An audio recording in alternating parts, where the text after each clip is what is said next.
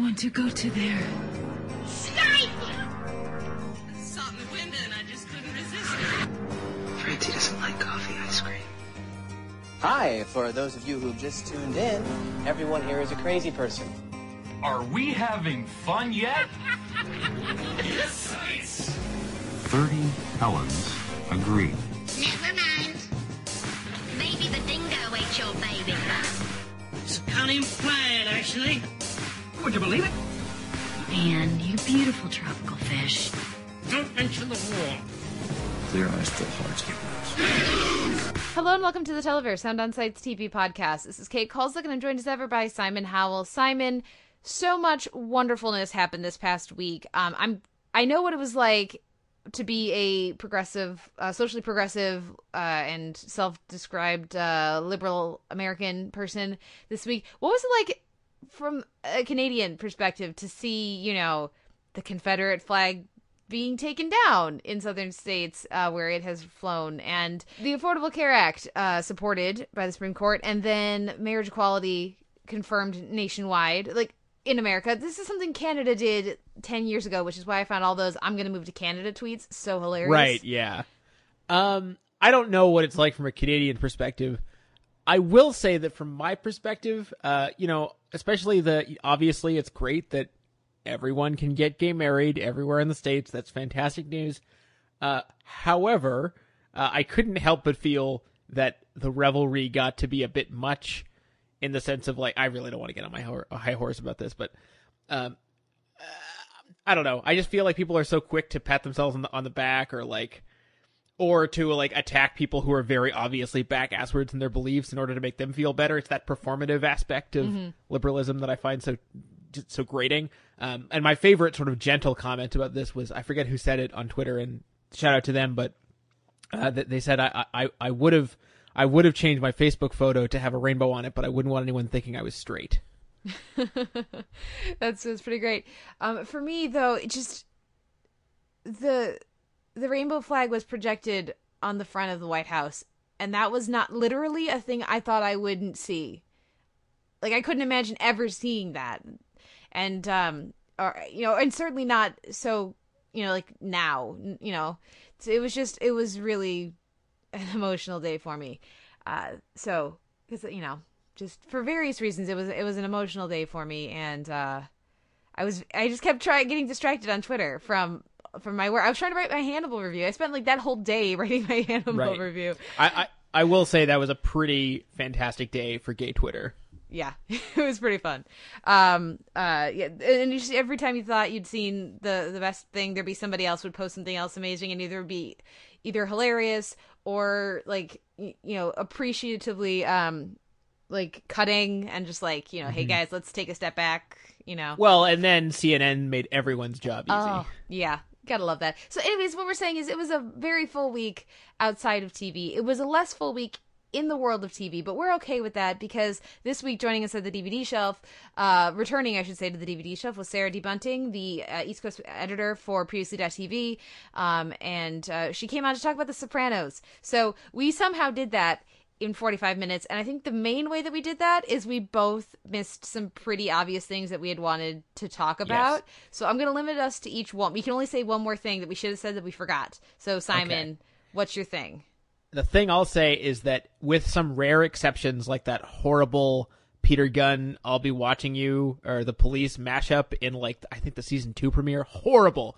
Beyond except for that the music supervision was incredible throughout the show. There were so many great deep cuts and uh, and things that uh, I mean I would have never thought to use um and I was I was always just impressed at how uh at, at, at the variety and the, and the depth of it. Uh, and you also, I think, have a music related thing to mention. yes uh I, basically my thing is to co-sign two of your things uh, one of which is you talk about in, in the segment and one of and and i forgot to i didn't like interrupt you to co-sign but i should have um and the other one is similar to what you just said which is co-signing the fact that they like this is the best dreams on tv on any show ever. Amazing.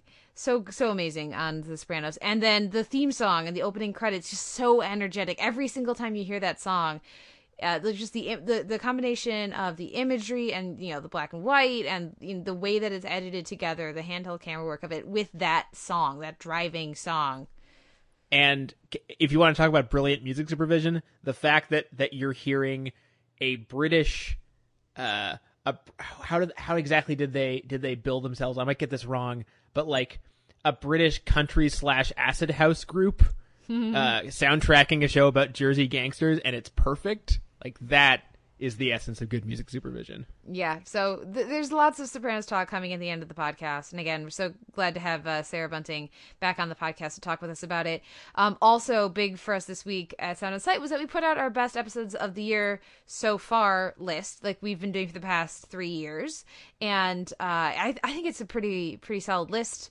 Uh, I gotta say, uh, the trouble with these sorts of things is we we have a panel and we have to get the panel system is so silly, you guys. I wish you guys could see the voting. yeah it, it really it's a whole thing but you more than half the people on the panel need to have seen it and other people have seen it more than half the people need to agree it's one of the best episodes of the year so that we just don't turn into a list of everything everybody liked or a thing that we literally hadn't there wasn't a single episode that everyone had seen um and so th- there's because there's so much great tv but it you know it was, it was a, i thought it was a really great list um so you guys should check that out at sound on sight i'm sure we'll be plugging that over the course of the week Yes, I it, I dare say it's a good list. I wrote a few blurbs for it. Uh, we also had some individual picks for stuff that sort of fell through the cracks, which really, if we hadn't had those, I would have been very, very annoyed with some of the stuff we'd have missed. So I'm very Yeah. glad for those. My, yeah, yeah, absolutely. Um, the other thing I should mention up here at the top is that normally, right now, at the end, instead of having a Soprano segment, we would be having our Comic Con preview because they've announced the the scheduling for Comic Con. We know what all the panels are going to be. We're going to actually have that next week, so that's going to come out literally the day before Comic Con. So just in time to be a legit Comic Con preview. Um, but it's episode 200, and it felt kind of wrong to have the the segment to go with episode 200 it's such a pretty number um be comic-con preview when it could be the sopranos. Um so that's why we did that. Uh but i will be at comic-con next week and um there's going to be a meetup. Like there there always is the battleship pretension uh criterion cast and warner archive guys are doing their meetup. This year it's going to be at the bootlegger um which is uh, you know not where it's been the past couple of years but that's again on thursday eight to ten is the the time for that. So I'll be there. Um, some uh, you know many other fabulous podcasters will be there. So y'all should come check it out if you're going to be at Comic Con. Um, I will be cosplaying this year, Simon. Ooh. Yes, Uh, which basically I- means I'm going to recycle old Halloween costumes okay. because that's how I roll. Uh, by the way, people, just when Kate says she's going to be at Comic Con next, there's still going to be a podcast next week. She's Oh, just yeah. also going to be at Comic Con. oh yeah. No, I don't understand this whole like taking weeks off for things like being at Comic Con or being at Austin or being in, in the internetless mountains or of national Peru. holidays. or, Or, yeah that's that's yeah It- i not saying that's a healthy approach but it, it is my approach um anyways so that is uh all the stuff i think we need to mention up at the top would would cosplay make your comic-con experience which i know for you would be hellish better or worse or would it depend on the costume Uh, you mean me cosplaying? you cosplaying Um, I think that uh, for me to cosplay successfully, I think I would need to work on myself for another couple of years. I think I, I, I don't think I'm there yet. Yeah. You could, I, I'm just imagining you going as um what is it in the Karate Kid? The guy who goes as the shower, so you can just like shut the curtains and be alone. I feel like I that like could it. I feel like that could be very useful when you're trying to walk the floor at Comic Con. But um, Definitely. anyways, we got a couple uh, comments at the website that we wanted to mention. And uh, one was from Augustine, who said, I hope and pray that this site brings back the True Detective podcast because this season is looking like a train wreck and should be covered until the show finally crashes and burns. I agree about Vince Vaughn, though. He is actually pretty good. And what I found particularly interesting or entertaining, I loved that. Uh, pretty much everybody was panning this uh, the the True Detective uh, premiere. But what I thought was particularly interesting was that apparently that is the worst of the first, you know, of, of the episodes they sent out to critics. That the premiere is by far the worst. That's not enough information to get me to watch more of it, but I thought that that was, you know, particularly entertaining. It was like if if you're gonna mess up one of them, Why is it the premiere? Don't mess up the first one. Although it might be interesting to see if they're going to do the reverse of last season, where it starts starts off kind of crappy and then somehow actually picks up steam. I would be impressed if they did that. And I'm, you know what? I root for everything to be good. I really do. Um, it would be great if it was good. Uh, I don't think it will be, but it would be great if it was. Um, And Augustine, that's not going to happen. Just so you know. yeah, I was gonna say just just so everyone knows, there was zero discussion of doing a True Detective podcast this year. None. There was it was never gonna happen. there was maybe one person who was willing to do it, and nobody willing to do it with them. And I don't know how they would have found guests. So no, Uh, although I feel like if you're gonna do a True Detective podcast, you should probably do it alone. Yeah, no, I do not have time for that, and neither does pretty much anybody. No, real, no, neither does anybody at Sound on Sight. We all have better things we need to be doing with our time. Um, the or like in the world. just in general, you know. Um, uh, we also heard from Fiction Isn't Real, who said, "When I try to download the M4A, I get an MPEG instead." Um, and I wanted to mention that because I know another one of our listeners had trouble the week before with the MP3 feed. The the episode uh, never showed up for them in the MP3 feed. Now, for me, in the where I checked for it, it showed up. But um, this is now two different people having two different feed issues in the last two weeks. So if any of other listeners are having technical trouble with uh, downloading the podcast, please reach out and let us know, um, either at the website or on Twitter or uh, email us, the televerse at gmail.com, because that's a little disconcerting. It could just be a coincidence, um, but I just, you know, I try to stay on top of that stuff. Um, we very much appreciate our listenership, and if you guys are having trouble listening, we don't want you to stop listening uh, because of that. So please reach out and let us know if there is something going on. Any other thoughts about this week or this week in TV, Simon? Oh man, no. We should we should get to. We got a long Sopranos segment, and we I by the deity of your choice, we will not go over two hours this week. Fingers happening. crossed. Knocking. No, it's don't don't things. don't cross anything. Let's just make it happen. Just make it happen? Okay, fair enough. Uh, so, in the spirit of that, we'll be back after a quick break with our week in reality and comedy.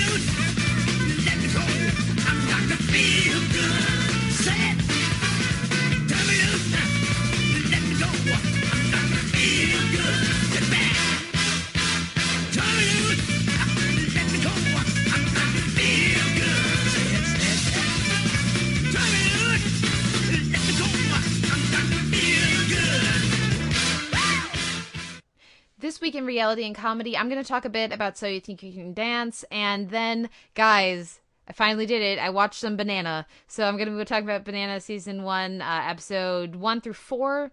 Uh, I'll keep it spoiler free, just a little talk about the first half of that season. You finished up Catastrophe, and then we'll both talk about uh, Inside Amy Schumer, Foam, and the uh, pilot for another period. So uh, to kick things off, So You Think You Can Dance had uh, last week they had the New York auditions, and then I also was able to watch the uh, first week of Vegas callbacks. And the reason I wanted to specifically talk about it was that there were two things that I noticed that I thought were very interesting in the So You Think You Can Dance callbacks, uh, first episode of, of callbacks. And one, I probably shouldn't say anything about it, but apparently I have yet to learn my lesson about things I should say and things I shouldn't say. Um, so I'm going to, you know, maybe stick my foot in my mouth here. But what I thought was really interesting about the Team Street auditions was that the when you there were these group of um of really amazing hip hop dancers that they brought to to have callbacks, and at least based on how it was edited for us by far because there's a lot of freestylers there who just don't ever do choreography. They make up their own choreography so they don't have to do that. They haven't learned and developed that skill the way that for like all the the team stage dancers will have have already learned that skill through their years of training. And so um it was very interesting to me that again at least ba- unless we were edited the the footage was edited to be misleading by far the women had a much better time do han- handling the choreography. They did a much better job of the choreography than the men did. Like there was, it was presented as no competition. The women were killing it, and the guys were barely scraping through.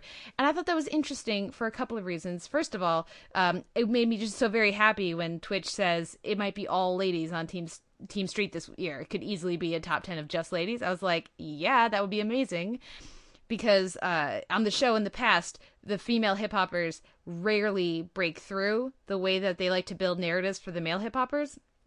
I'm thinking here of Cyrus and of Fik-Shun. Um, there's comfort, but that's about it for the for the female hip hoppers uh, that I can think of at least. On so you think you can dance, and um, so that was really cool. But it's just also just this notion of the male. Um, soloist who doesn't just does whatever he wants and that's lauded that notion whereas the women are expected to compromise and follow instructions more. I don't know. Do you think there could be anything sociologically there with the women having to be better because they're not necessarily respected as much in the genre? And then also just you know being trained from birth to be cooperative more than guys tend to be? I mean, I think you just described the species, um, but uh, yeah, I mean that I think that goes for all aspects of hip hop culture, from my experience. I just thought it was really interesting. So, uh, feel free to hate on me for having opinions about things that I shouldn't have opinions about because I have really, really, really can't dance. I like to dance, I'm just not good at it. Um, so I, I welcome your hate because that means that you're watching, and so therefore you have an informed opinion. And I'm not the only one watching, so you think you can dance. And the other thing that I had to mention is that I just really earmuffs for any ch- children listening. I fucking hate the way that this show treats male dancers that they basically th- think come across as too gay. Because the, one of the dancers, and if they wanted us to think that he was doing a poor job in the choreography, they did not show that with the imagery, with the, the, the footage they showed us. Basically, he's doing the Broadway choreography, and he's really he's hitting everything, but he's not being masculine enough. He's they kept saying it was really weak. Your your dance was really you need to be strong. And I'm watching this, I'm like he's hitting every single thing. No, no, no. What you mean is he's too gay for you, is what you're saying. You you you read how he's dancing as gay, and so they had him dance for his life, and and they and Jason Derulo, especially it's him, but it's also from Nigel, and it's also from Paula in this thing. They talk about him just him being weak. It's like that's not what you mean because you can't be weak and do what he's doing. Physically, you can't be weak. What you mean is that he's not conveying the type of masculinity that this show prefers, and it's really frustrating to me because when a when they have female waackers, which is a style of hip hop hip hop that has a lot of um, a lot of arms, there's a lot of uh, of um, it's just a it, this it's very there's a lot of movement and it's not as like hard hitting and hitting the ground and everything. When they have female waackers on the show, they love to praise them. As soon as there's a male waacker, they're not sure if he really is strong enough for this competition. It's bullshit and it really, really pisses me off because a show like So You Think You Can Dance should be inclusive. Uh, it should be supportive of the arts. It should be supportive of individuality. And this is a show that apparently, to based on other fans that I've talked to and other critics I've talked to who have watched the whole thing, has never had a out dancer. They've never talked about they talk about their boyfriend or their girlfriend, but there's never been a same sex couple featured the way that they love to feature uh, uh, heterosexual couples. And um, so the, the the fact that this kind of show that should be embracing all types of dance, all types of people, is consistently c- criticizing basically people for n- not being straight enough, not being heteronormative enough. As they keep showing this clip of Derulo from the season saying, "I love when women are women."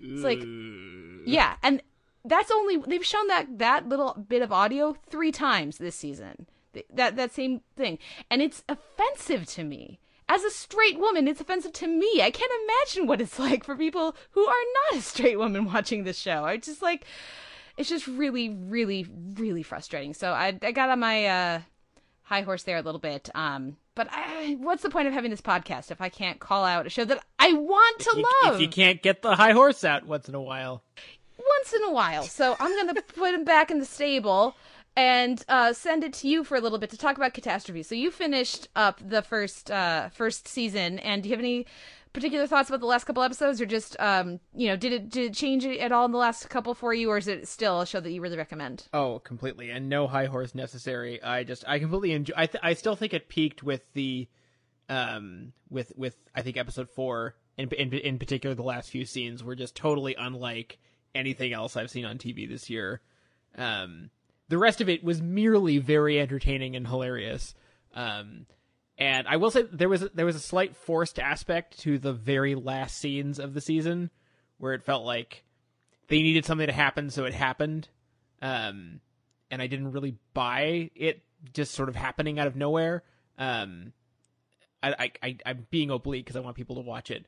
Um, but but in particular, a, a character dynamic takes a turn and it feels very forced to me, or at least it did to me. Um, I appreciate what they were trying to do with it, but I don't think the timing quite worked. Um, that being said, it still it felt real in the moment, but as a progression, didn't really work. Anyway, uh, I was I was really really quite floored by by the show overall. Like I I have virtually no complaints about these six episodes. And that is uh, not a thing that we say too much uh, here in the television. No, it is not. So uh, yeah, that's high praise indeed. Um, next up is Banana, and I'm just gonna keep this brief. Um, I look forward to catching up with the rest of the season. This, um, I've enjoyed the first four episodes. It's an eight episode season. Um, it hasn't floored me tremendously. I've just kind of enjoyed my time with it. I like that each episode kind of just tells a a completely distinct story. Um, there, the, there's one character, the character featured in the first episode, just is like an acquaintance of all the characters featured in the different episodes, at least so far.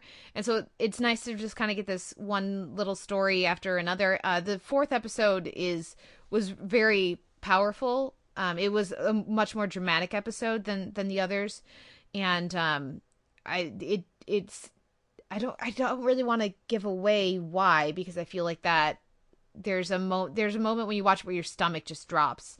And um and I don't want to rob that for viewers. But I thought the the way that they handled I thought the way that they they handled the turn in that episode worked very well. And also um I, I love that this ep- that these episodes deal with complicated relationships between queer characters um gay transgender um, lesbian, uh, which is just again a thing that um, you don't necessarily see. Uh, who am I kidding? A thing you don't see on American TV hardly ever. So it, it, I appreciate the representation, but more than that, I appreciate the different kinds of relationships we see with these characters, and also particularly with their parents. It seems like this uh, series is really interested in showing something other than the um, a character comes out and their family disowns them storyline um, because that is uh, the kind of story that's been told more frequently. Um, and so to have sort of more complicated uh, relationships there or completely supportive relationships, but the the characters aren't necessarily sure how to take that support. Um, I think it's a little bit uh, more interesting, and we'll see. Maybe the last four will all be characters who have terrible relationships with their parents, but um, it's just it, it's not something I was necessarily expecting. So I thought that that was a, a, neat way for them to go. So we'll see how the rest of the season goes, but I'm enjoying it so far. Um, I'm you know 23 minutes per episode, easy to watch, so people I think should check it out if they're fans of if they're fans if you're fans of Russell T Davies and what you know what he was doing with um with Queer as Folk uh, UK, then I think you'll probably enjoy this, even though it's without having that same character, those same group of characters in every episode. It's a very different kind of approach, but I think people will like it. Right, and there's this whole constellation of shows. There, there's three sort of companion series. They're all different formats, and they're apparently different focuses. And I, I haven't. I, I'm I'm not sure on the distinction between them, and I haven't watched any yet. But I'm very curious to see how, uh, or if really they interrelate. Yeah. My plan is to finish Banana and then watch Cucumber. And then when I finish Cucumber, watch Tofu. So we'll see how that goes with Comic Con coming up. But um, that's the plan. um, but let's move on to our next show, which is Inside Amy Schumer and Foam. And again, we're going to keep this one brief because I don't. Uh, we were talking about this a little beforehand. I don't know how much we have to say about this. I will say that I enjoyed the central.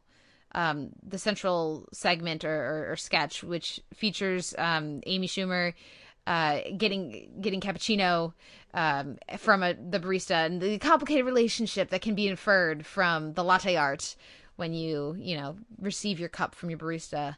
Um, any any any thoughts on this? Oh, there was also the princess. She gets to be a princess and what comes with that, and you know some other some other interesting sketches. What stands out to you? I, I was surprised you got through a synopsis of, of of the of the foam sketch and did not mention the fabuleux destin, uh, le fabuleux destin d'Amélie Poulain which it's very obviously uh, referencing, especially on the in the scoring. Um, it's a very it's a cute sketch. It's nice. It, it it it was very much a challenge of let's do a whole sketch with no dialogue and make it work. Um, and it works, but it, I don't think it was really more than amusing. And I I, I hate to say it, and I hate to go back to, to to last year, but Amy Schumer really front loads her seasons, doesn't she? I'm not willing to say that yet. We'll see what happens next. This could be just like you know. Again, I like this episode, but it wasn't. I wasn't laughing out loud. Um, so this is a couple episodes in a row here where I wasn't necessarily laughing out loud. I would say that the previous episodes, uh, "Fight Like a Girl" sketch, is better than anything we get this week, and I would say that was a very solid sketch for the season.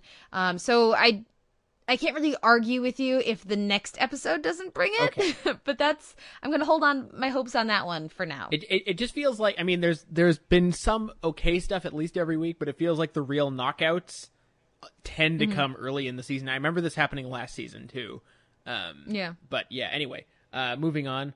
Um, yeah, there there wasn't a whole lot that I found. I mean, I watched this back on the night it aired, so not not as much of it is uh, is would would have been kicking around in my skull anyway. But especially the the the interview segment was quite te- was quite tepid this week. I thought I thought that could have been really interesting. Um, but it wasn't. it didn't necessarily subvert my expe- well i thought it was fun but it didn't necessarily subvert any expectations because the way that it comes across is so it must be nice to just not have any money or to, to just have all of the money and not need to worry about that ever and just sort of was like yeah i mean like i want to make my own money it's like dude dude dude. Oh my god. Um it's like, and that's, I'm sure that's a legitimate thing, but you know, for those highly paid podcasters watching, you know, it's Yes. not the most relatable sentiment. right. The violins don't come any tinier. um, any other thoughts, or shall we move on to our other Comedy Central show, which this week is the Another Period pilot? Uh, I think you're going to be vindicated because uh, I, I I haven't seen more than than the first episode. I know that there's a there's a, a few on the Comedy Central site. I've only seen the pilot, uh, but I have to say, I, for the first few minutes, I was really amused by the show, and then it just kept going, and going, and going, and it really felt like it was the same two or three gags ad nauseum for 22 minutes, and it was very comfortable being the same two or three gags ad nauseum for 22 minutes, and really gives you the impression that it's going to con- continue being those two or th- two or three gags for 22 minutes at a time.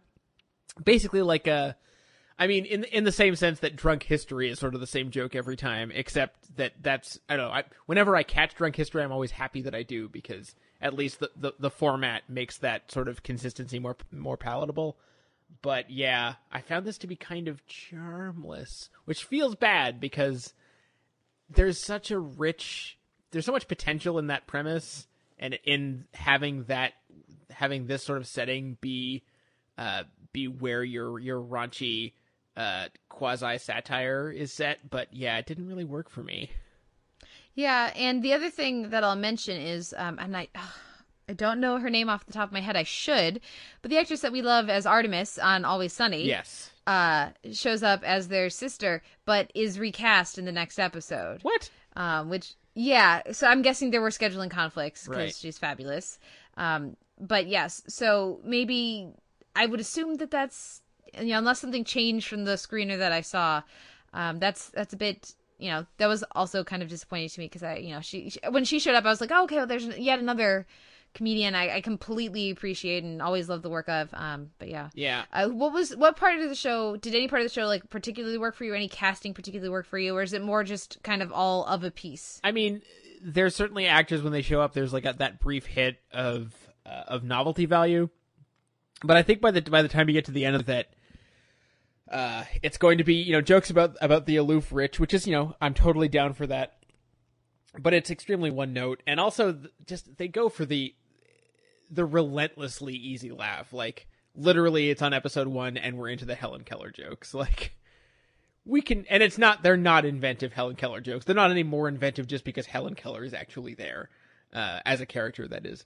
Um so yeah i don't know. I it, it's it's a rare sort of at least based on the pilot maybe it like as as i was hoping last week maybe it gets loads better later somehow but it just it feels very satisfied with what it is based on this pilot it doesn't feel like it's motivated to get a whole lot better if that makes any sense Fair enough. Well, we'll keep our ear to the ground, and hopefully y'all will let us know if we should be keep uh, tuning in more frequently. We I talked about it last week. Y'all already know what I think about uh, about the show, um, but I know that you know we're, we're reviewing it at Sound on Sight. Justine, the our film editor, is reviewing it, and she really enjoyed the pilot. I'm sure um, she'll have plenty of interesting things to say about the rest of the season. Um, so if you are interested in it, go to soundonsight.org and check out our reviews uh, that we're going to have every week. Because I don't think, for at least for now, we're going to cover it anymore on the podcast. Um, but on that slightly sour note, what uh, wins your week in reality and comedy? Uh, since I finished Catastrophe this week, I will happily give it to that. And I'm going to give it to Banana episode four. Um, yeah, because I, again, really, some really good stuff there. Uh, but now we'll take a break and come back with our weekend genre and drama.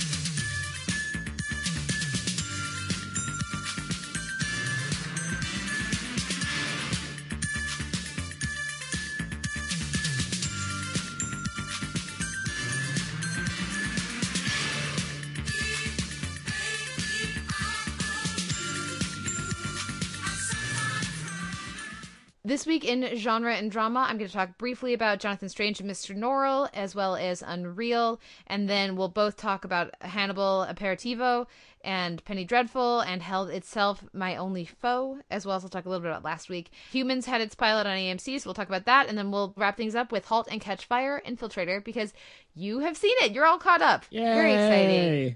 But first, to kick things off, Jonathan Strange and Mr. Norrell. This week's episode is the education of a mu- of a magician, and we see Strange studying under Mr. Norrell a bit. There's some really neat effects as we see him doing a little magic.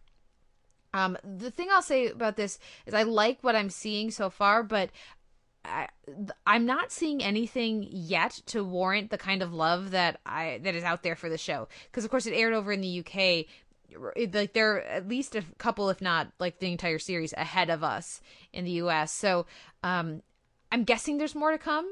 I feel like there's there's got to be because I, again I like it, but I'm not seeing that next level connection to the characters that a lot of people seem to have. Um, but I thought this was a fun episode. I like what they're doing with um, with uh, the the the wife that of the the benefactor who Mr. Norrell brought back. I think you know that is working well, and the the Raven King is appropriately creepy. Um, there, so so it's it's fun. I'm really enjoying my time, but for me, it's not it's not yet moved to that next level of show, and so um, I'm hoping that'll come soon. For Unreal, because as I was editing the podcast last week, I had Unreal in the comedies because it felt more like a comedy the first couple weeks. Last week, I just didn't really think about it. I just kept it in comedies, and as I was, I was editing, I was like, this doesn't feel right. So I moved it to drama this week, um, and I like this episode a lot. I really like the way they handled the end of episode uh, realization that we watch our lead have. I think that's very interesting. I think it gets even darker, um, but in a less expected way for me this week. And I am hoping that it'll the show will continue with the same kind of not as judgmental approach as we might have thought from this episode. I'm staying vague, listeners, because Simon Right. uh, may be catching up with the show. I don't want to spoil him, but um, no, I, I think that you know it's like I said last week. It's Constant Simmer is a lot of fun, and I really like um what the show's doing with its central protagonists, and it's really made a few of those uh the contestants on the on the show on Enchanted much more interesting. Um, so yeah, I'm I'm very engaged and I'm looking for I'm actively looking forward to, to what comes next after the way that episode four ended. So um, by the time you are listening to this, you've probably seen episode five. But we'll uh, hope we'll talk about that next week. Um, and hopefully Simon will have caught up at least somewhat, uh, so he can tell us how much he hates it still, or maybe he will have turned around. We'll see. But for now, let's move on to Hannibal Aperitivo. My review is up at Sound on Sight. It's another long one, um, and the the podcast that I'm on. Uh, this is our design. This week we had Molly Eichel on from the AV Club. That's up in your feed as well. So lots of Hannibal content for me. So I'm gonna mostly shut up here and say, Simon, what did you think of this week's Hannibal? I I'm, mostly really like this episode. Um, I mean, it featured the return and then the departure of Gina Torres, which was, uh, I mean, it got misty in the Howell household. That's all I'm gonna say. Uh, I, I, I, I, was it me? Was it someone else? I mean, who can say? If it Um, didn't, then I would have to like go, you know, teleport in there to check some pulses because y'all be dead inside. Yeah, that was that was really hard. That was. I, I mean, you saw I, I you, you you saw it coming pretty much immediately based on the fact that you know you, we've already seen Fishburne in Europe. That Jack was lighting candles in a church last week. also yeah. that uh i mean that didn't even occur to me but yes. Um everything with that was obviously great. Uh, as much as i'm going to be sad to not see a live gina torres anymore i'm assuming she'll be back as an angel or something. Um that was pretty strong. I'm uh, i'm not as wild on uh on uh caroline dhavernas the angel of death or the angel of revenge or whatever. Um i'm i'm hoping that's not a season long thing uh i don't know Uh, did, you did you did you take delight i mean i'm glad she's alive which i figured she was um but yeah i don't know any thoughts you you, you seem to have thoughts Well, yeah, I thought it was great. I'm really looking forward to that. I'm looking forward to a more proactive and engaged uh, Alana. She's been such a reactionary and such a um, observant. Oh, this isn't reactionary no, no, she she as in she sits back and we watch her react to things, but she doesn't say anything. So she's a much more. She appears like she will be a much more proactive character this season, um, and she's reacting to her experience. Yes, but she's um, she's not waiting for things to happen in the way that she did in the previous seasons. true i don't know how i f- I, I don't really know how i feel about joe anderson yet Yeah, as- it's tough, right? it's it's it's very hammy even compared to michael pitt uh, and i know he's got the prosthetics and stuff but still it's it's a lot it's a lot to take in as a performance uh, especially because th- this season's been so reserved in terms of like i know we don't think of hannibal as reserved but it's been so uh so like minor key and like i don't really it's been you know it- it's been very quiet for hannibal. And then mason verger shows up and he's acting all over the place. And it's it's just a bit much. Uh maybe i'll feel better about it later when more bad things happen to him you know inevitably. I'm not this isn't book spoilers. I haven't read the books. Um it's just it's inevitable because he's against hannibal and bad things happen to people who are against hannibal as has already happened to him. Well, Anyway, and he's a terrible, being- terrible person too. Let's not forget yes that. also that. Also that. Um but yeah, Yeah. it was uh it was it, it, it was definitely interesting to get a, an episode that had almost no will almost no hannibal um and just a, a total shift in perspective uh it's i'm i'm continuing to really enjoy the season uh despite some misgivings here and there i mean i already know a lot more than I perhaps need need or would like to about the design of this season. So, but one thing I do like about what I've heard is that it seems like it will be. Um, I think it'll have a very diff- It'll be very different structurally from every other season, which I think will be to its benefit. Um, any thoughts on And Chilton? I mean, it already has been. Oh yeah. And Sorry? Any thoughts on Chilton, who's the main other character that we see that you have not said anything about? Uh, again, like pretty, pretty hammy, pretty hammy this week. Uh, it was it was a ham it was a ham-handed, ham-heavy episode, and I, I don't necessarily have a problem with that, but it was just a, a strange adjustment from the previous three for me. Yeah, I mean, the previous three episodes have been very, very arty, very um introspective, and very, very. I mean, I I think one of my favorite terms and descriptors for things is probably expressionist because I find myself using it all the time with the shows I like the best. Um, so maybe that's on me, but um, it's been very interested in showing what things feel like and and conveying uh, these internal monologues through visual imagery. And then this episode is just like plot and lots of talking, and uh, it feels very different. And I know a lot of listeners and readers um, for this is our design and uh, and reviews and just people talk, talking on Twitter and everything. A lot of watch, you know fans of the series were very glad to have something more concrete. I was like, we can stay in pretentious art film like land all the time as far as i'm concerned i i dig that that that stuff so um i'm hoping like i said in my review i'm hoping that they find a happy medium between these two extremes Yes, that would be nice. yeah.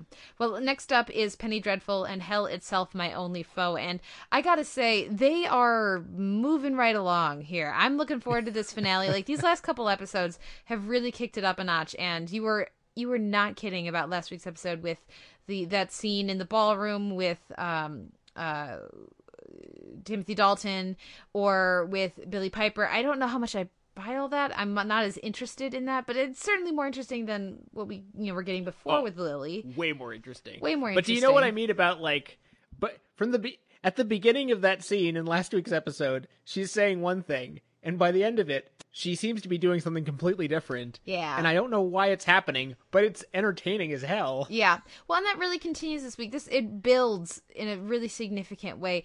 And you know, I don't I don't know that they've done the legwork to convince me about the Wolfman. I was like, okay, so he's going to turn into a wolf, but why does that mean that he's killing anyone?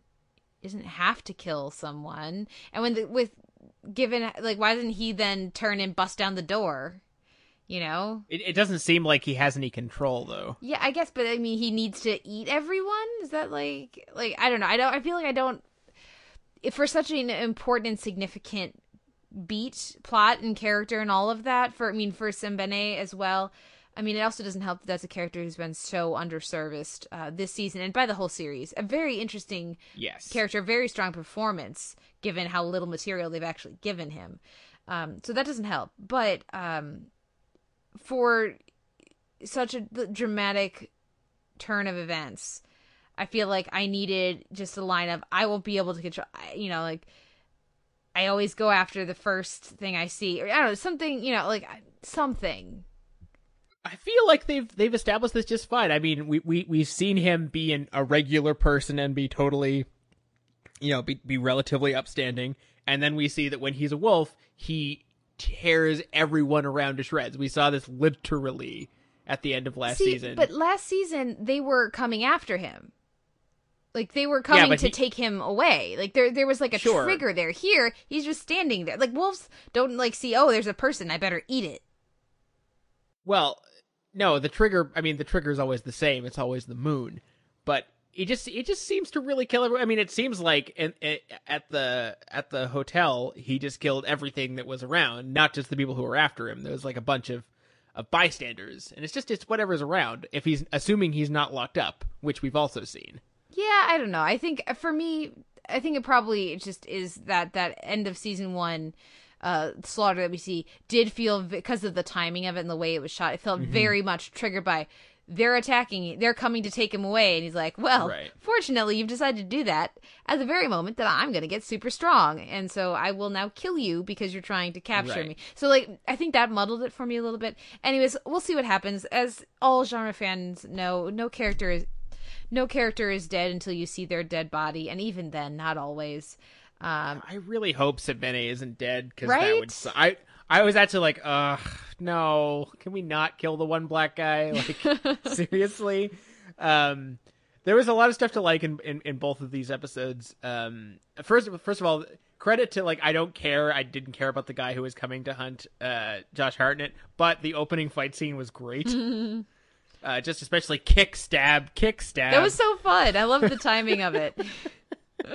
uh, especially because the kicks were so ineffectual.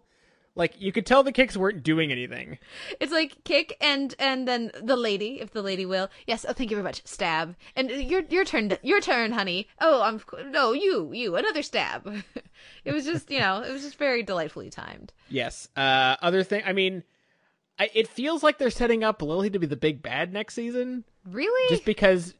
I mean, that's how it feels to me because her the, the rise of her as an evil power has nothing to do with any with like the big bad of this season. So it feels like that's what they're going to have to contend with because otherwise, if they wipe out the witches, like who's left? That, that that's true, but I mean, they could just bring up a new thing. But yeah, how they could connect that in with what's going on currently remains to be seen. Um, I would have also liked a bit more, a bit more work on legwork with, um, Dorian and with Lily and his like all of a sudden be like, sure, let's just kill everyone. You know, like I get that that's sort of his thing. Being Dorian Gray, like he likes the extremes. That's what he's fascinated with, and they've just co- sort of made him kind of cuddly this season, and so they're kind of undoing that somewhat, um, which is fine.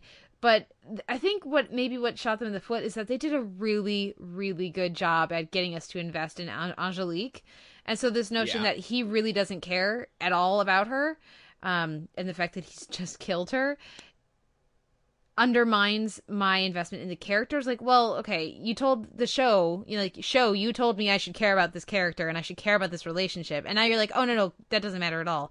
So now you're telling me i should care about lily and dorian and i don't believe you I mean, this is sort of what what I like about Penny Dreadful is that it's it's constantly zagging where you think it'll zig, and it's finding zags that you didn't know were there to even think about.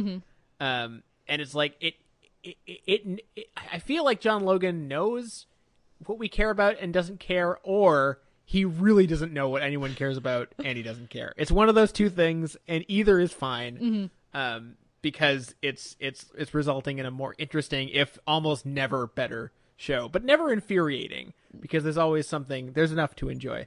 Um, and there was something else I wanted. Oh yeah, uh, as much as I'm I don't care about the John Clare story and the whole heel turn with the blind girl was stupid.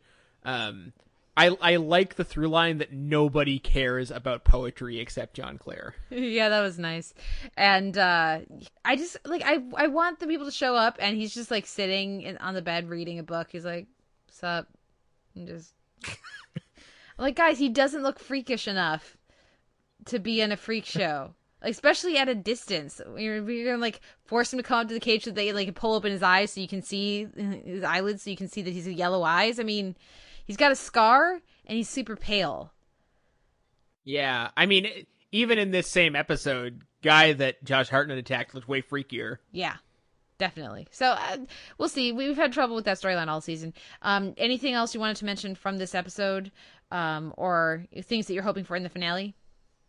Oh God, things I'm hoping. I'm hoping that in the in the finale, John Clare uh, uh, uh, renounces poetry and women and just decides that he's going to use his super strength for good and never talk. Uh, that would be great. Um, Can he like I'm take ho- out Lily and die in the process? Um, that would be kind of badass. Although I kind of am enjoying Lily, to be honest. Uh, I I feel like, especially, I don't feel like they've got a better replacement for a for a villain next next year unless they come up with something else. Um, I mean, I just mostly want. I- mean, we're gonna get a big badass showdown, showdown, and I would like it to be really really good. That's my main thing. And if we can have Lyle stick around for for next season, that would also be nice. I feel like they've already had their blood sacrifice, and they don't need to kill anyone else. Yeah, we'll see how it goes. Um, next up is the pilot for Humans, uh, which aired on AMC this week, this Sunday, and um, yeah, I heard a little rumbling about this, but um, yeah, and obviously I was aware that it was coming up. You know, AMC has been doing running ads for it for a while, but I was surprised that they've like moved the date it was airing on a couple times before settling on Sundays again. Um, however, I will say that I thought this was a really strong pilot, and the performances and the writing I thought was actually very good. It felt very confident, and and part of that is likely the fact that it's an adaptation. You know, because for a first episode with a completely new world and setup, it felt very confident in that world. Um, but you know, then you remember it's an adaptation of an international series, and that makes a little bit, you know, that gives them a little bit of an edge. They have a little more comfort maybe with that with that universe. What did you think of, of this episode? Uh, I thought it was pretty good. It felt very much of a piece with other sort of recent sci-fi like Black Mirror and Ex Machina, especially. I'm sure many other people have made those comparisons already. I haven't been paying too much attention. Um, I think that uh, they're gonna there are there are difficulties with with this uh, that uh, will be interesting to see them manage. Um, the fact that for the by and large, the humans uh, aren't terribly interesting. I do like the daughter a lot. Um, like almost immediately, anyone who's who wards off their, their she thinks her parents by saying "I'm masturbating" uh, is great. Uh, is instant winner, definite winner, and and also that's a, that's a good character to have be a winner because usually the precocious but rebellious teenage daughter is not a good character. Um, so props on that. Uh, the, when your most interesting character is uh, is not human, that can present some some issues. But uh, I think the the strength of the performance should carry that. Uh, I also really like William Hurt uh, in in his role. It's it's you know it's it's a role you've seen before. If you ever seen a movie uh, with kid robots in it and a sad parent, like you've seen it before. But hopefully they go somewhere else with it. Um, the villains seem a little bit stereotypically villainy and short-sighted in, in in ways that I don't find particularly interesting. So hopefully that gets better as well. Um, I don't know. I feel like it's probably better than that Minority Report series we're gonna get. Well, yeah, who knows what that how that'll turn out. But I will say that you know the performance, like you say, from William Hurt is, is very good. I think um, I really like actually uh, a lot of the the leads, but particularly, I mean, the the the people playing the the robots are doing some really very solid work because I'm watching this and I forget that they're people. Just the way that they're like that's got to get challenging to make it feel to not react to stuff that's going on, but then you know Right. that the that certain of these robots have extra levels of sentience where they are where they're pretending not to react. And so they are reacting and then to make that then not feel overly like I feel like it's easy to take that too far and and be distracting or just be a bad performance. And so I think that they're really threading the needle. Yeah, I think that the the the guy playing uh, the William Hurt robot, I think has has some trouble with certain little like when he's malfunctioning or something or, and things like that. I'm seeing the performance in those in those moments, and I I often wonder um, when when I when like I wonder if that wouldn't have been better served with with some audio looping or some sort of like technical addition where it seems to really just be performative, and I I appreciate the effort, but sometimes it pulls me out of it a little bit. But I had no problems with the with the main robot, uh, the lady robot. Anita. Anita, um, who I feel like that. I mean, I actually had a problem at first with how overbearingly creepy they were scoring her scenes. Um, but I think they do a good job by the end of the episode of making clear that we're seeing things from uh, from the mother's perspective and like how you would be freaked out too uh, if you if you didn't like if you didn't like or trust robots and suddenly you had a sexy robot looking after your kids in your house. Yep, yep. I think that works. Uh, that works well, and I'm I'm I'm a lot more excited about this season uh, after seeing this pilot. So I can I can see why William Hurt would wanted to do the show, um, because that's a big name for them to get. And I look forward, and I, and I like that it's not just the William Hurt show, which is what I was, you know, because it is such a name. I was a little leery about that, but the, the those fears have been um put aside. So I'm looking forward to, to the rest of the season of Humans. Are you gonna watch more? Uh, yeah, definitely. And hey, it's good, like hard sci-fi TV, and this doesn't happen very often. Yeah, we're definitely fans of that. Um, well, let's move on to our last show of the week, and that's *Halt and Catch Fire*. And so this is now the fifth episode of the season. You're all caught up. I am. What are you thinking of the season so far? Uh, I'm really digging it, and actually, um, there are things about jumping in in season two that I'm enjoying that someone who had watched season one would not be able to. Like, for instance, there's this whole thing with Cameron and the Lee Pace character. I know that he screwed her over, and I know that he was a very, very bad person to her, but I don't exactly know what happened. And it's actually, it actually feels better that way. Like, I, it feels like if I'd watched the show and it started at, at episode one, and we'd gotten this far and nobody had explicitly stated what had happened, it would be fine. And it, it feels, it actually feels right. Is that weird? Well, yeah, he was a jerk, jerk face to her, and I believe it totally. And that's all I need to know. I don't need more information than that. Yeah. Anyway, uh, and it, I don't know. That's just, that's, maybe it's because I'm, I'm feeling glad that I didn't spend, you know, four or five hours of my life catching up on earlier episodes to, for this to make sense. But, I mean, there, there were some little character relationship things that took some time to tease out, but usually shows are pretty, serialized TV is pretty good at reminding you about past stuff. And that's even without the aid of previously ons, which are always there. Uh, yeah, I'm digging the hell out of this show. Um, it feels very old fashioned actually and i don't just mean that because it's set in 1985 like it it feels like a perfectly solid drama series from 10 years ago if that makes any sense like in the sense of like there are very traditional tv relationships done a little bit better than they need to be the the the, the love story that's developing developing between cameron and the and, and the handsome young man. Um i mean the whole thing of that that whole plot beat of they get together but then but then the ex shows up and it gets awkward and he feels bad and then like it's a very familiar idea that they compress into as little time as possible and then find a nice button for and move on. And the show is constantly doing that where it's taking very familiar tropes and character relationships and doing them faster and a little bit more inventively than it has to and i really appreciate that Any uh, thoughts about Gordon and his diagnosis?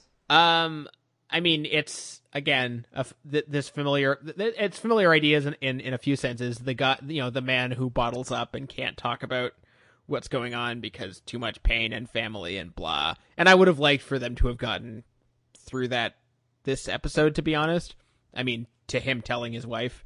Um, but it made sense, and it's also the sort of thing that I assume was happening all the time, uh, with people experimenting with lead soldering and things like that. Um, I mean, I'm really enjoying Scoot McNairy's performance overall, and uh, he's he's been I w- I wouldn't say like a revelation, but he's been uh, certainly certainly very strong. I, I mean, uh, as as other people have said, like this is really this show really belongs to the ladies, and like it's hard not to uh, to care more about Cameron slash uh, uh, Kerry Bishé in general, uh, because there's you know there's just there's no one really like her character on TV. Uh, there there I mean there aren't too many you know 80s quasi punks kicking around at all. Uh, but you know 80s 80s quasi punk hacker uh slash or slash computer programmer slash gaming enthusiast Slash small slash- business owner. Slash small business owner slash overall polymath. uh, just like that's that's a very it's a very singular character description on TV right now. Uh, and yeah, I mean, I'm I've just been I'm I've mostly been enjoying the show on on that level of uh, sitting around with characters who real who are really good at what they do, who really enjoy it, uh, and whose differences you feel like are surmountable, and you hope they surmount them. Yeah. which is I feel like something that you don't see very often. Yeah, definitely. Also, got to say, I am enjoying Bosley quite a bit. I think they've done a good job of incorporating him, um, and there is still, uh, in, and he fits. Feels like he fits in the show because they've done enough work building up that relationship with him and Cameron. Um, So yeah, I, I I'm also enjoying his little corner of the show too. So well done, Halt and Catch Fire. We're totally on board over here at the Televerse. Yay! And yeah, like I don't consider it like a a br- like I've heard some people say like it's the best thing on TV. It's so not the best thing on TV, but it's pretty darn. It's it's a it's a it's a it's very good at what it does. Yeah, absolutely. It's a, it's a really fun show, and it's one that we're glad to be watching. Um, so what wins your week in genre and drama? Ooh. Uh, you know what, AMC, you have a good drama that's not a, a a show that you already knew was good or an offshoot of a show that you already knew was good. Congratulations! I'll give it to Halt and Catch Fire. Very nice. Um, yeah, I feel like I have to. It's gonna be hard for me to not give it to Hannibal every week because I do love that show so much. Um, and even if I don't love an episode, there are, are things in it that I'm gonna like. How do I not give it to Gina Torres uh, in her wedding dress? I mean, come on. How do I not?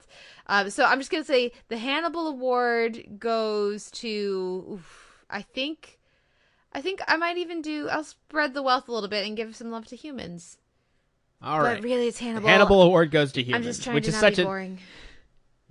that's such an underhanded award. Yeah, but hey, come on, it's a good award. Wouldn't you want to get the Hannibal That's true. Or I would, I would. I mean, come on. It'd be tasty. now, a few show notes. You can find a post up for this episode at soundonsight.org where you can leave us a comment and let us know what you thought of the week's TV. You can email us at televerse at gmail.com. You can find us on Facebook where you can like us to follow uh, the goings on at Sound TV and also, you know, leave a comment and start, start us with conversation there. We're in iTunes with an M4A chaptered feed and an MP3 unchaptered feed. And of course, we are both up on Twitter. I am at the Televerse and Simon, you are? At Sucker Howl.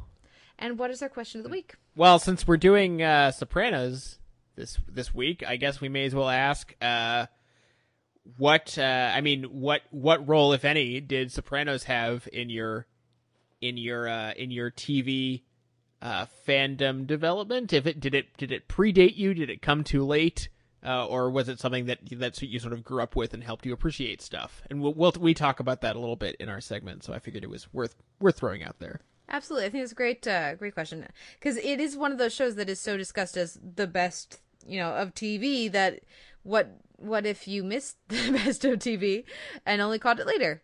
You know, it's interesting. So, um, let us know what uh, your relationship is with The Sopranos, listeners. I look forward to hearing from you. Um, but now we'll take a break and come back with Sarah D. Bunting, the East Coast editor.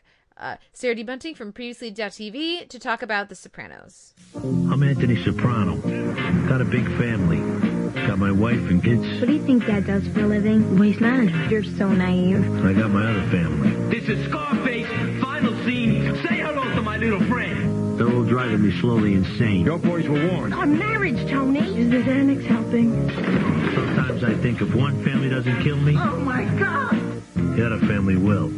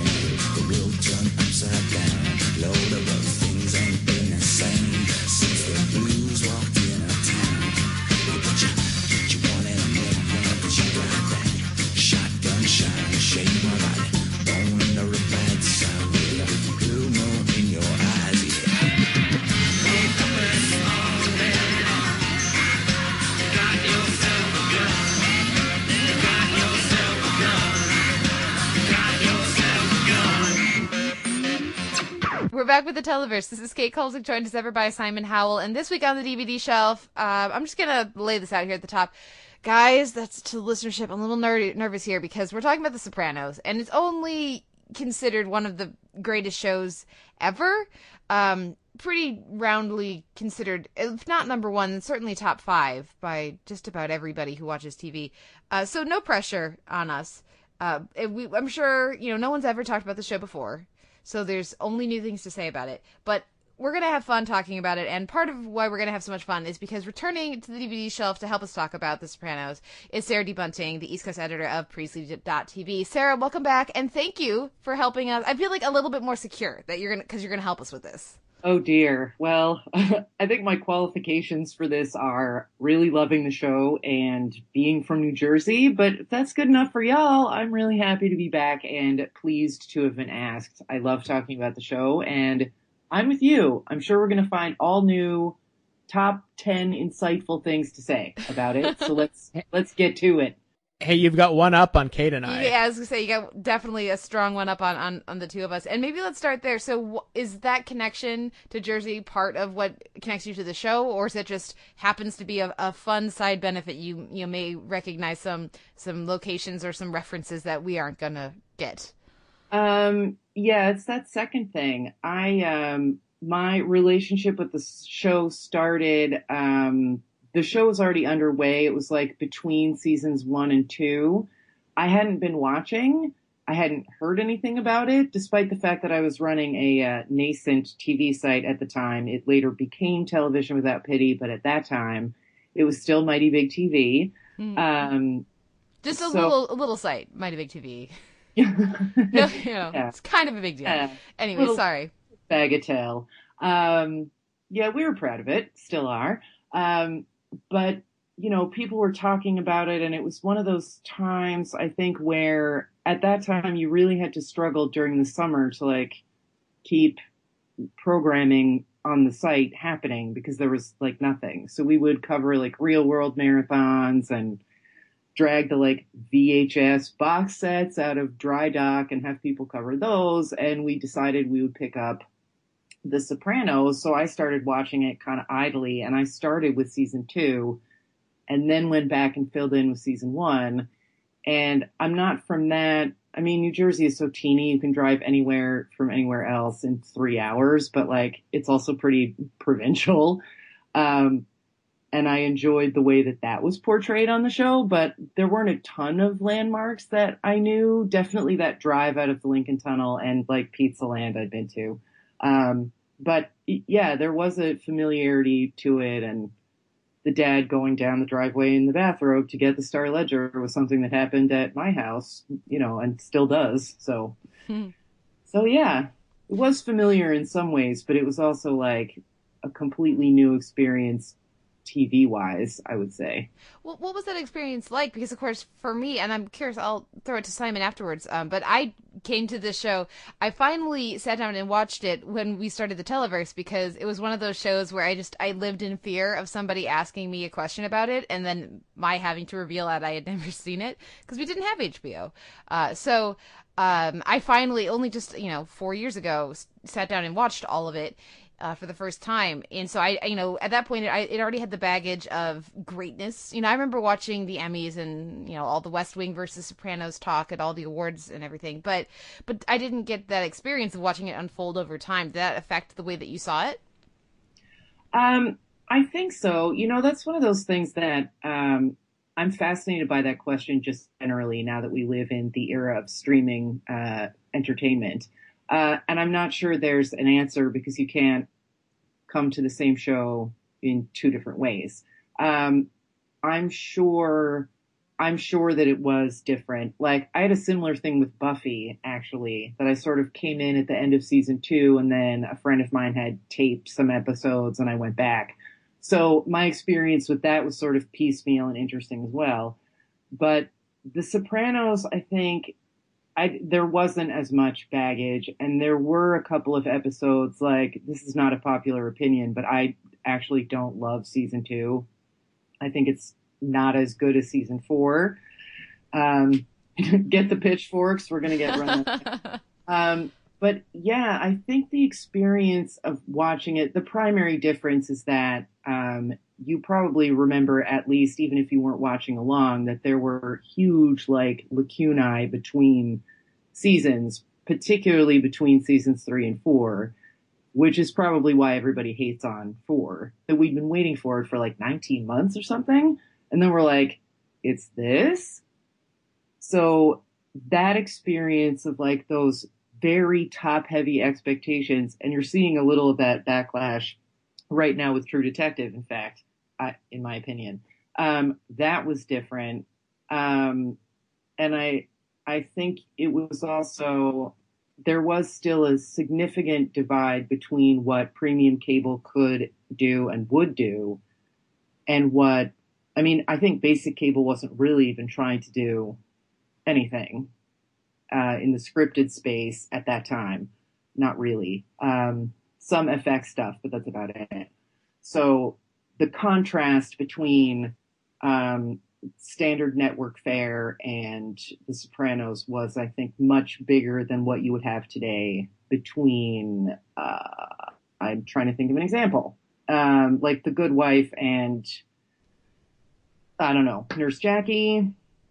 hmm So yeah, so that I mean that was different, but you know it's crazy because now that's 15 years ago. So yeah, it's funny for me to watch even just like looking at the the box art or the you know DVD box art and uh you know the the if one family doesn't get them the other one will it's just like that feels like the kind of ad we'd get now for a reality show as opposed to our prestige so it's like it really shows you how far the the the way we sell and talk about television has changed how how far it's come and how much it's changed since people you know since HBO was, was going for reals guys please watch us please please pay extra. Please. swear it's not you know it's not so different but then at the same time they're also trying to do that like um like sort of luxury level it's not tv it's hbo Yeah. tagline i think they left in the street like 10 years ago but whatever tv writers at least still drag it out for headline puns or maybe that's just me I I think we're all uh, open to that if we can get a good pun in there. Simon, I know you love puns. Uh, you, what was your experience like watching The Sopranos? Like, did you see similarly to me come to it late, or were you actually watching some of it when it was actually on? I watched it piecemeal, um, season to season as they appeared on DVD, and I remember watching them with my, especially my dad, and um, I'm fairly certain there's a chunk of the show I never saw originally. Like, I think it was in season six, like late six A, early six B. I think I totally missed. Uh, however, for the purposes principally of this segment, although I probably would have wanted to do it anyway, I rewatched it um, and this time around, I once again missed a chunk of episodes just because of like a time constriction. But as long as we're throwing out uh, potentially I'm just going to interrupt you difficult to opinions, be fair. Uh, you, you, a chunk means like six. You miss like six. yeah, I, episodes I, mi- yeah, I missed entire- like six or seven episodes. That's like, okay, that's you. That's pretty good. That's all I'm saying. yeah, that's, it's not bad. It's not as impressive as what we did with Lost, but it's pretty good. Yeah, and Um, in season six you know yeah, you're probably not missing much but i'm i think that ties into what you're about to say so Uh, you might think so, but uh, anyway, my my perhaps controversial opinion is that the second half of the show is better than the first half of the show, uh, like by a fair amount. And I don't necessarily mean that the performances get loads better or um, the or the stories get a, get a whole lot more interesting. I think what interests me more about the second half of the show, uh, I mean like season four, five, six, is that the the caliber of the visual storytelling telling just goes way up. And to me, like a perfect contrast is, for instance, um, the use of dream sequences and hallucinations. I think the the caliber of, of that specifically, I think, uh, is a great example in the the stuff we get with with Big Pussy when like basically, and okay, I guess we're just spoiling stuff now, so I'm just gonna do that. like when when the way that Tony figures out that Pussy has to go is because Pussy sho- shows up to him in a dream as a fish and tells him. Yeah. Uh, which like it's a it's a at the time it must have been mind blowing. I think. Uh, and I remember the first time watching it being really blown away by that. Uh, but then t- to me, when you get to the end of season five, which to me is my favorite chunk of the show, and you get to the test dream and that whole 20 minute dream sequence, the level of, uh, of, of storytelling going on and character exploration and, and, and admittedly you have a lot more show history to draw on at that point. But to me, the show is just operating at so much higher a level than it was in those early seasons. I I think the show evolves from being I was watching those early seasons and thinking, you know, this is pretty good, but I'm beginning to wonder if we don't romanticize how good the show is a little bit. And then when I got to near nearer to the end, I thought, wait, this is the show I remember. This is the show that really set the standard for uh for how we we think of the best of, of prestige drama right now.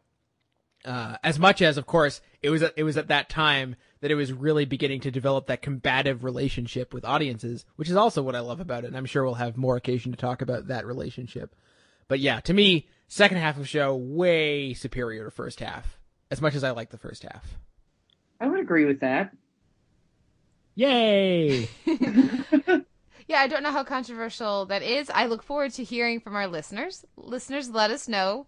Um, but yeah, because it, and it's sort of for me, the show really follows the evolution of how we, you know, or it's this beginning of the evolution, I guess, of how we think about television. And one of the things I really like about it is that very, you know, most of the time, even with these, you know, the arcs that take place over the course of a season, um, these different relationships getting expanded and um, and and explored, it really does still does feel like it's embracing the episodic television model.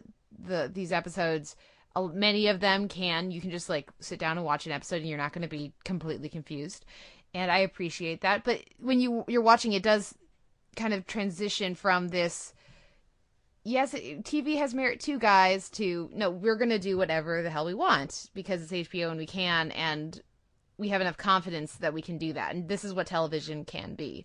And it's really fun to to sort of see that transition. It's a, it's such a um, at least for those of us who are fond of this notion of the golden age of TV, you know, still going, still managing to hold on for you know all these years um, to to watch that transition point. I always feel a little weird uh, talking about um, where things fall sort of in the grand sweep of TV history because I'm always kind of like in the middle of it, just writing about it and making fun of people's hair. Um, I do, which is still totally worth doing. Um, I I do think that you see um, this, as Simon was saying, you see this um, not improvement exactly, but a progression from the first half of the show to the second half of the show in terms of the like larger arc um, and what it's trying to say about Tony, about who we relate to as a show's protagonist, about um, viewers questioning their own sympathies and that kind of thing. Whereas the first, especially the first one and two seasons, felt quite a bit more um, conventional. The episodes tended to be self-contained. Not that there aren't fantastic episodes in there, like College is a great episode, um, but it does feel a little more constrained and like it owes something to Chase's previous experience in other writers' rooms. Now, of course, his that actual CV is slipping my mind, but I think that as the show was getting more confident in its own abilities to be more cinematic, to be more untraditional, TV in general was doing the same thing. And I'm not sure, like, correlation is not causation, but I Mm. can't imagine that other writers and showrunners didn't look to The Sopranos and think, you know, we we can take these chances, we can draw these lines in the sand about what about the stories we're going to tell. So if, if I could sort of try to reflect that more broadly, it feels like the first couple seasons are pretty happy being a clever mob story, like a an exceptionally clever and fun uh, and entertaining mob story, uh, and a, and a postmodern one. And then at a certain point, it feels like Chase and his writers get restless in a productive way, um, where they, they're thinking, okay, like we, we've done this, we we've we've examined these tropes and turned them inside out, and that was fun. But what else can we do with this? How can we how can we go deeper? And uh, to me, that's where sort of the the show gets uh, gets really fun, and it starts to toy with ambiguity and um, and it starts to toy with surreality in in more interesting ways. Um, I mean, AJ never gets any fun to watch, but overall, it it gets it, it just gets uh, to be a, a deeper, more interesting beast to me. Oh, AJ, yeah, uh, it's so terrible. He's he's just the worst, and the performance. I mean, I don't necess- I don't I don't really ever connect with that character, but I think it's a solid performance because he's supposed to be annoying. Yes, And I mean, I like I like right before we finished, uh, we started recording. I was rewatching part of the finale, and just like he's just ins- like you just want to strangle him. Like there aren't. I I was talking with Simon. There aren't enough eye roll emoticons in the world to tweet how I feel watching AJ in that finale. that finale is both like the uh, apex and the nadir of AJ as a character. It it contains like the complete AJ. He's a moron. he's a pinko. He's lazy and self-serving. I mean, and he's absolutely the product of his parenting as well. I mean, Yeah. he's not like I think his parents are smart, savvy at least, uh, and he's just not. Um, and Jackie Jr. was another. Um, that is absolutely a Jersey type, like the tight white sweater with no shirt on underneath, and the CK1 spritzes, and the cheating, and the basically being a gutless jerk. I, I mean,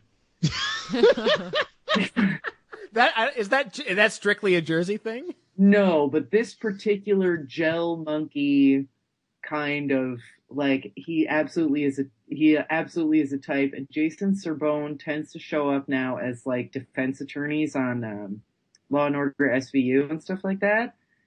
And every time he's on screen, I'm like, oh, Jackie Jr. And it's like, I got to get my mother's car inspected. And she's like, at night?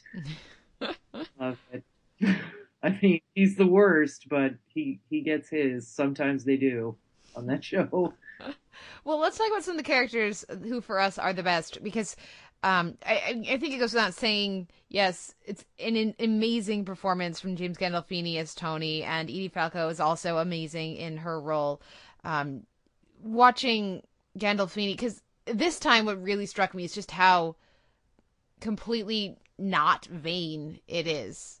It's like he is absolutely comfortable looking like shit when the story demands it, and it's it's such a not glamorous um, performance.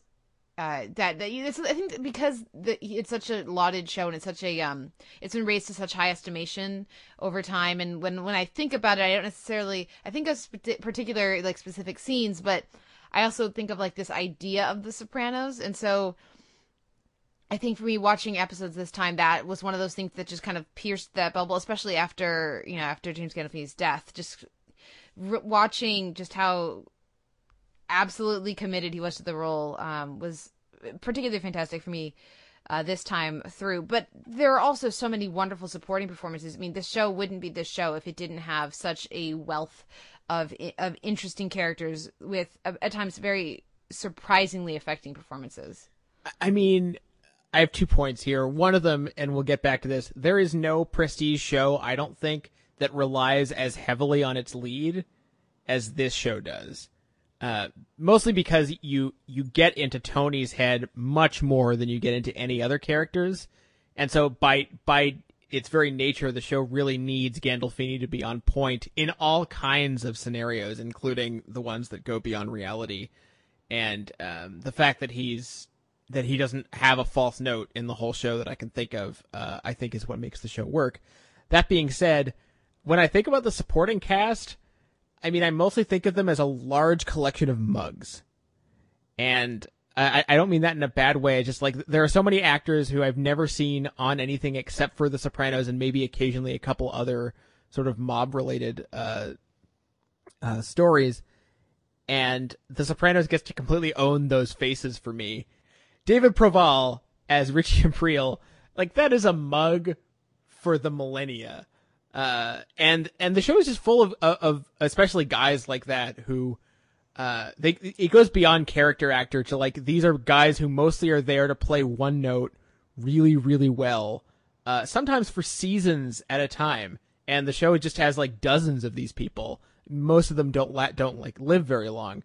But it's it's a kind of an unusual constellation of actors to have especially for such a long time Yeah, absolutely. Uh, I would like to say that uh, Drea de Matteo's Adriana uh, yes is fantastic and probably a little bit underappreciated. And her, you know, since we're just spoiling everything, her death, like, I can never not, I can never watch that episode and not look at that little, like, sort of Ambrose Biercy uh, occurrence at Owl Creek Bridge clip of her, like, like she's just taken off in her little car and she's going to escape. It's all going to be cool. And it breaks my heart every time. Every time, every time it gets me. And Steven Van Zandt, who is like um in you know the New Jersey pantheon for reasons having nothing to do with the show, he would have been, um, thanks to his Springsteen association. But while I think he was perfectly cast for this, um, he I wouldn't say he had a lot of range. But that moment where she's crawling away from him and just his face, I mean, that was one moment where you could just tell that it was killing Van Zandt to have to shoot this scene. And I think they're all on record as saying it was extremely difficult. But Adriana's whole tragedy and you know, and she has a lot of funny moments too. Like she's like, "You killed Cosette." I mean, she Uh. and the fa- the fashion, like the things they would put her in, and the nails and the giant hair. Like there are a couple of scenes in uh, the Crazy Horse or whatever the club's called, where her hair. I'm like, just the hairspray in that wig weighs 15 pounds. Like, how is she able to even stand up straight, much less wearing Jimmy Choo's? Yeah, she was great. Yeah, I absolutely agree. Um, one of the standouts for me. I also really appreciate Michael Imperioli um, in the show and the way that you know Christopher goes through a lot, so that's one of the showier roles. But I, I think he does a really fantastic job. Yeah, and he's also like the only one of the only actors who also is uh, working behind the scenes as a producer and writer. Uh, and he, he got sole credit on some pretty good episodes. Uh, he also got sole credit on an episode called Christopher, which it is worth noting did not work uh, on my DVDs, and I, I I'm under the impression it's sort of a universally oh, not so work. loved. I was like, yeah, that just doesn't work. um, the We're same thing happened when how it's dumb to protest Columbus Day. Like, don't. No, you're not Aaron Sorkin. Don't do that. oh, that's why people. Just, the same thing happened with uh, with with the Lost DVDs. There was a particular, I think it was the Jack's tattoo episodes. Episode didn't work. You're just better off. The DVD's helping you there. Yeah. anyway, but it's. I think it's worth. It's. It's. I think that's one of the reasons that he got so much interesting stuff to do. I think the showbiz stuff is really hit or miss. Uh, again, better in the in the back half of the show than the first half. Um, but he's def. There's nothing to fault about his performance, and uh, again, there's a lack of. Once again, I I think a lack of vanity uh, to many of the performances. And also, as long as we're talking about a lack of vanity, Andrea de Matteo, the fact that for her whole like last season, they're they've given her like bowel issues because she has to deal with being a with being an informant. It's just like that is not a note you see very often for female characters. No. Yeah, they're they're just for me. There are certain performances that um, I, I make me curious why I, I haven't seen the actor more, and I like to think it's because they voluntarily retired. Uh, they're voluntarily not in everything, um, and then there are others where it's just I find myself surprised by by this performance. Like, I I, I shouldn't I shouldn't care about Paulie Walnuts at a certain point. I, that there's not that much range in that, and yet I do by the end. Oh, poor Tony. Well, poor Tony Sirico. Whatever. He was in Goodfellas, and I think he like does speaking tours, and he'll be fine. But that is a that is a case of like there are certain guys in the show that it's like, what else are you ever gonna play? Really? Vincent Pastore, for sure. Uh, and I remember him getting uh, get, he did like a, a mob related DTV film. I think a little bit after The Sopranos showed up at, uh, ended, and it showed up at the video store I was working at, and it was a little bit sad.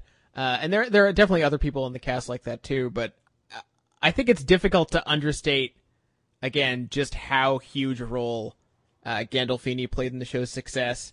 And I think, but more broadly, I think a, a real strength of the show is that at a certain point they glom onto what Gandolfini is doing with the role, and then they they sort of characterize and write to fit the performance in the sense that you know when he sort of you know he's he's he's putting it on from season to season, uh, weight wise it seems like to me, and it's written into the show in all kinds of ways that make perfect sense. And also there's just there's something about his charisma that like this has to be one of the only shows where you see a, a way older guy hooking up with like young hotties left and right and you never really eye roll at it. You never really like at least I didn't ever like have a there was no like real credibility issue because he's just got such a, a magnetism and uh and sort of a a, a brute uh this this sort of like something beyond like just just being a brute macho fellow and and and betraying that that balance of sensitivity and presence that you never really have difficulty believing that whereas i feel like eh, even a slightly less well calibrated performance boardwalk empire um you have trouble believing that yeah. Yeah, it is kind of amazing. He's definitely not your traditional sex symbol, but between um, the actor's obvious facility um, and the character and the way that he's able to tap into that magnetism of the character, not just his power, although that's a big part of it, that I think some of these women are attracted to either the danger or the money or whatever, but that you absolutely like you absolutely believe it that you know like there's that one scene where um he's told to go and spend more time at his businesses and he manages to like there's this blonde secretary who's like backing out of the room and bumps into the doorway because she's staring at him and then she's like a devout christian and then like four scenes later they're doing it on his desk and you're like mhm. Right. like you never question that Um, we are nearly a half hour in, and we haven't said Lorraine Bracco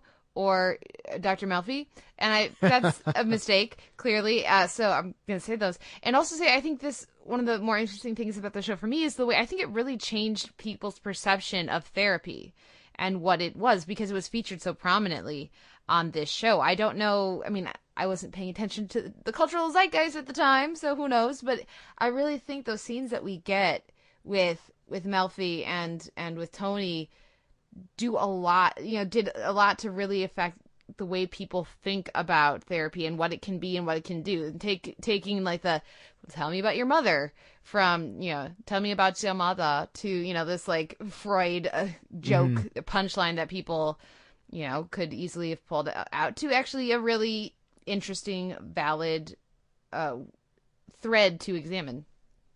I mean, to, to me, first of all, the therapy thing is one of the few things that I think I, I prefer overall in the first half of the show to the second, if only because there are long stretches of the back half of the show where the therapy becomes kind of incidental, uh, or even just disappears for a long time. But personally, I most enjoyed those scenes just as kind of a uh, a, a duel of minds between two people whose uh, whose outlook and whose life experience could really not be more different. And I, I stopped thinking of it as therapy and started thinking of it more as just a as just a battle of wits. Which and and on that level, uh, I, I I never got bored with those scenes, which is pretty impressive. Yeah, I think it. I think it did lose effectiveness after a certain point. That um, it did begin to um, stretch the bounds of uh, credulity that she would continue to treat him, or that he would continue, like if he wasn't having symptoms, that he would go. Um, I did like the way they wrapped it up. It um, it Mhm. did a little clunky, but her sort of realization that like there's no treating a sociopath, so what am I doing here was interesting. But what was always interesting about that dynamic wasn't just their like sort of shared but unspoken realization that neither of them is exactly there for the therapeutic relationship, but also the casting around that and how, you know, this like all time AFI classic mob wife actress is now playing the therapist. Um, and I think she read for Carmela. I don't, I don't remember the, I don't remember the casting note on that. But then her psychiatrist is played by Peter Bogdanovich, who talk about, uh, talk about a um, fearless performance. Like, actually, almost everyone in the show winds up looking like a complete snot at some point, and nobody ever sells it out. Like Timothy Daly trying to sell his Emmy, he's all beat up. Um, the guy I can't remember his name, Will something. Uh, I will remember it after we stop recording. But the guy who plays Finn DeTrolio, uh, Meadows' Yes. boyfriend slash fiance for a while, um, is just like I mean, both of them with the like college pinko speak. Um, yeah, there are a lot of roles like that, but definitely the therapeutic relationship. And I have to say, Bracco's performance sometimes was a little like, I don't know, like that scene where she gets in a fight with, um, about, um, smoking at the restaurant and she's like been drinking a lot in season two. Sometimes the performance is like, what, what is, what is this performance? I don't, I don't like it's very flat and affected and I I'm I'm not getting it sometimes, but I think the sort of uh meta wink in the casting of that whole sphere um and her whatever Oberlin college pinko son uh is great and often bails it out when her performance is not quite because you know she's going mano a mano with the Feeney and sometimes she's losing on the on the acting side, I would say. But You really have it up for the Pinkos, huh? I do. Down with Pinkos. Uh, yeah, I think um, I'd agree that this the way that they end her relationship uh, with with Tony is, re- I think, very effective, and that would be something that it seems like the the show bought into this notion that was a necessary part of what the show was. Like you needed to have those scenes, and that's why that they wait until the second last episode to have that happen. Where maybe it would have been a bit more believable if it had happened, you know, season four, season five, um, or I don't know, maybe even earlier. But I do think that the framework it provides and and the value we ultimately get from those scenes, like you're saying, Simon, uh, the skirmish of wits, maybe um, they're both very clever characters. Um, it, I, I think, and and and the whole, it really adds a lot to the show. And um, and then because we barely mentioned her, do we have any thoughts on Edie Falco here before we run out of time? Besides, you know, she's really good. I want to specifically mention that um, I think that the the episode I forget the exact name or when it happens, but spe- specifically the oh it's uh, Whitecaps, uh, the episode where they break up. Uh, Tony and Carmela is one of my is like top five for me, and their their knockdown, drag out, uh, no holds barred fight is I think just I mean it's it's a very obvious showboating uh, acting scene acting sequence for both of them, but it totally works, and she matches him beat for beat. Uh, and and after that, like we never really get to, I would say after the whole David Strathairn thing, we never really get to engage with her on the same level again, which I think is really too bad. Maybe a little bit in Paris, uh, but I think we I think we lose I think we lose the track of her in the, in the very end of the show, which I think is a shame. But I think that that's no fault of hers. Well, and I think that's, I think that's intentional with the writing, like that. You know, to play this character who, like, the viewer's sympathies with her are extremely muddled. Like, once that Mhm. other, like, teeny little gnome psychiatrist is like, one thing you can never say is that you haven't been told. And, like, she knows. She knows what he is, she knows what she is, and she always sort of withdraws from confronting it.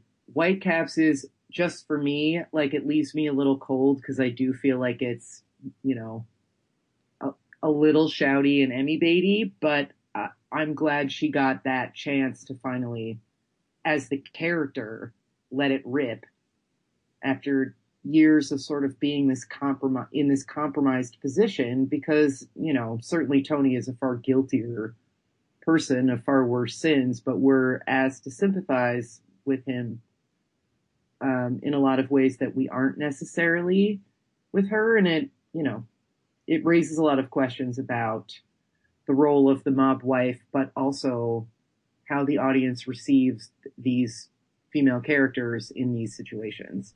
And she's great. Love her.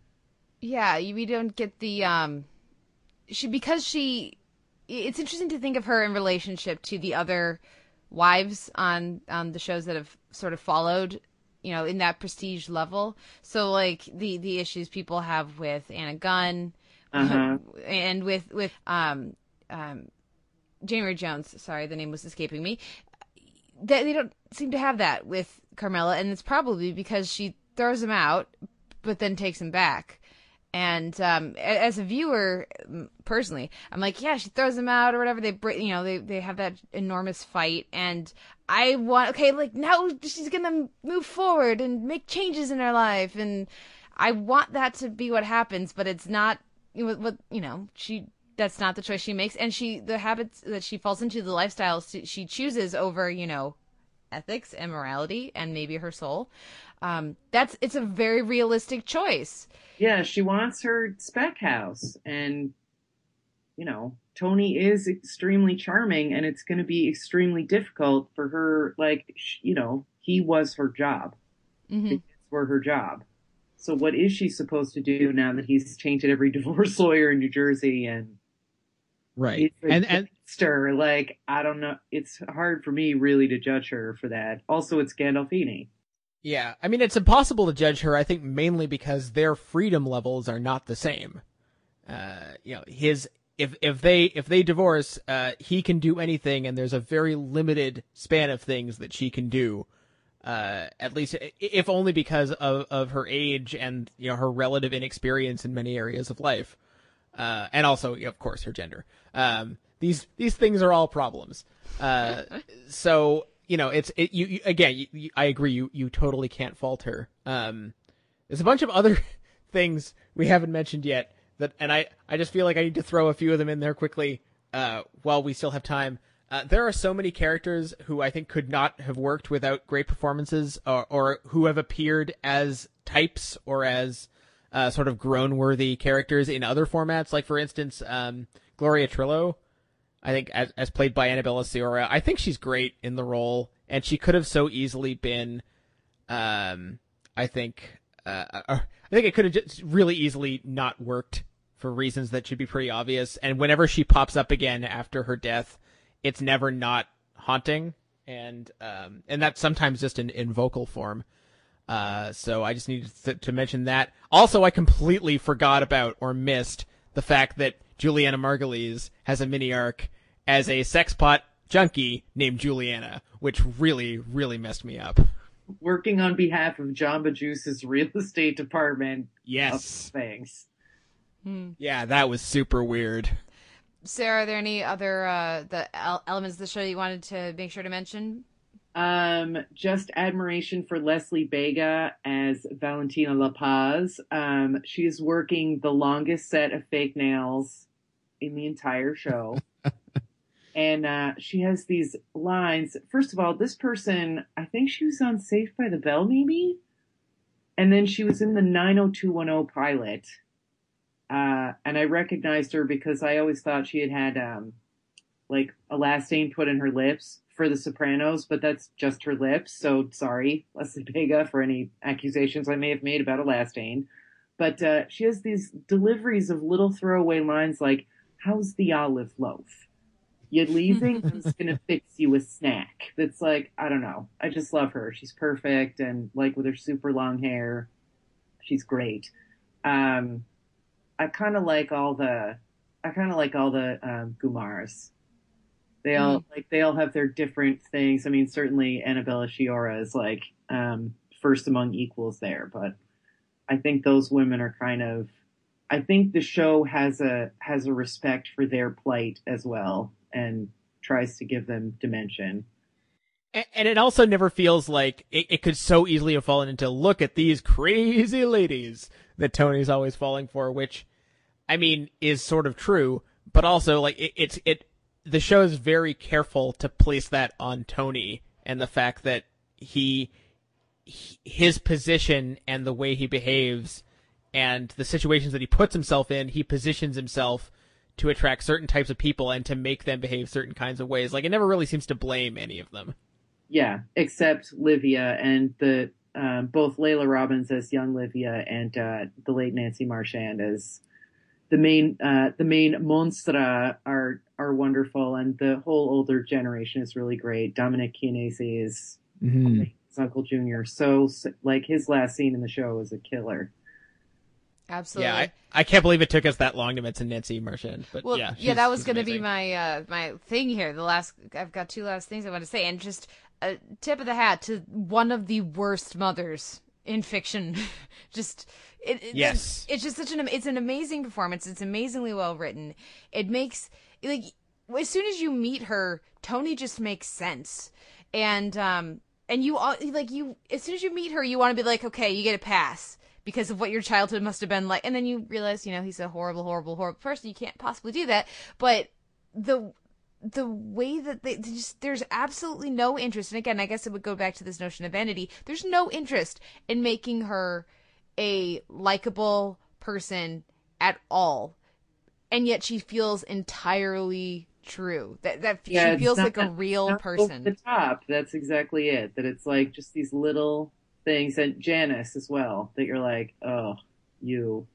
Oh, Janice. you are a Um, person i have sat next to on the bus Livia is one of those mom like she's the mom that when you when you watch a few episodes with her, if she's still around, you call your real mom to be like, "Thank you for not for not that."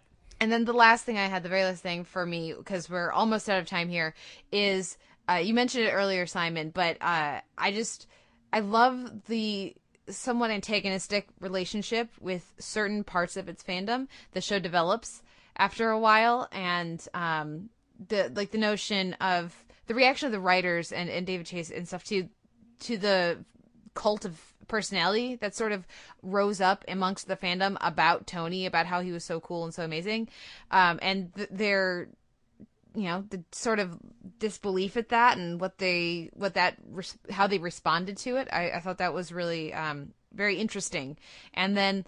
Uh, is as much as I'm cur- interested in saying about the ending, but I love the ending for that reason as well. I, lo- I just I absolutely love the antagonism um, that is was potentially there. Certainly, just the the willingness to just make people think their their HBO had cut off.